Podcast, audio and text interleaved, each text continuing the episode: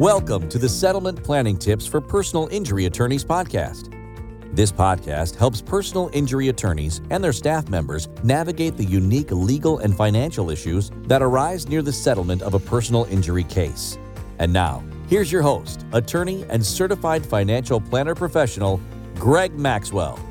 Hi, this is Greg Maxwell with Amicus Settlement Planners. Wanted to talk today a little bit about how to use deferred compensation plans to attract and retain key associates in your firm. So one one topic of conversation, one thing that I know a lot of law firm owners struggle with is how to attract good key associates and how to keep them without having to give up equity in their law firm.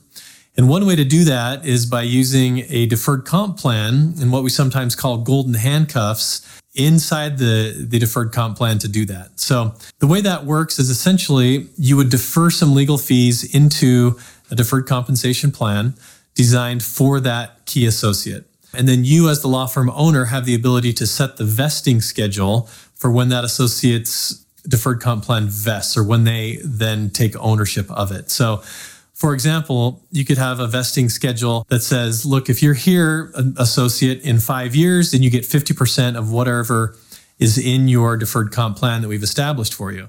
If you're here in 10 years, then you get 100% of what's in that deferred comp plan. So it essentially places golden handcuffs on that associate and incents them to stay with your firm for the long term because they know that they've got this employee benefit that's really going to be of value to them if they stay. And you, as the law firm owner, can come up with that vesting schedule.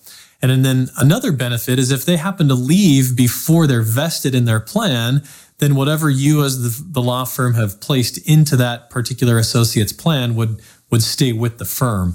It's a way to incent and attract good associates to stay with you.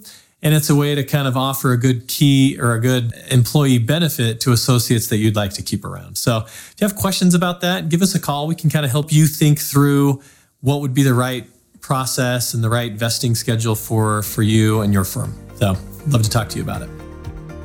Thanks for listening to the Settlement Planning Tips for Personal Injury Attorneys podcast.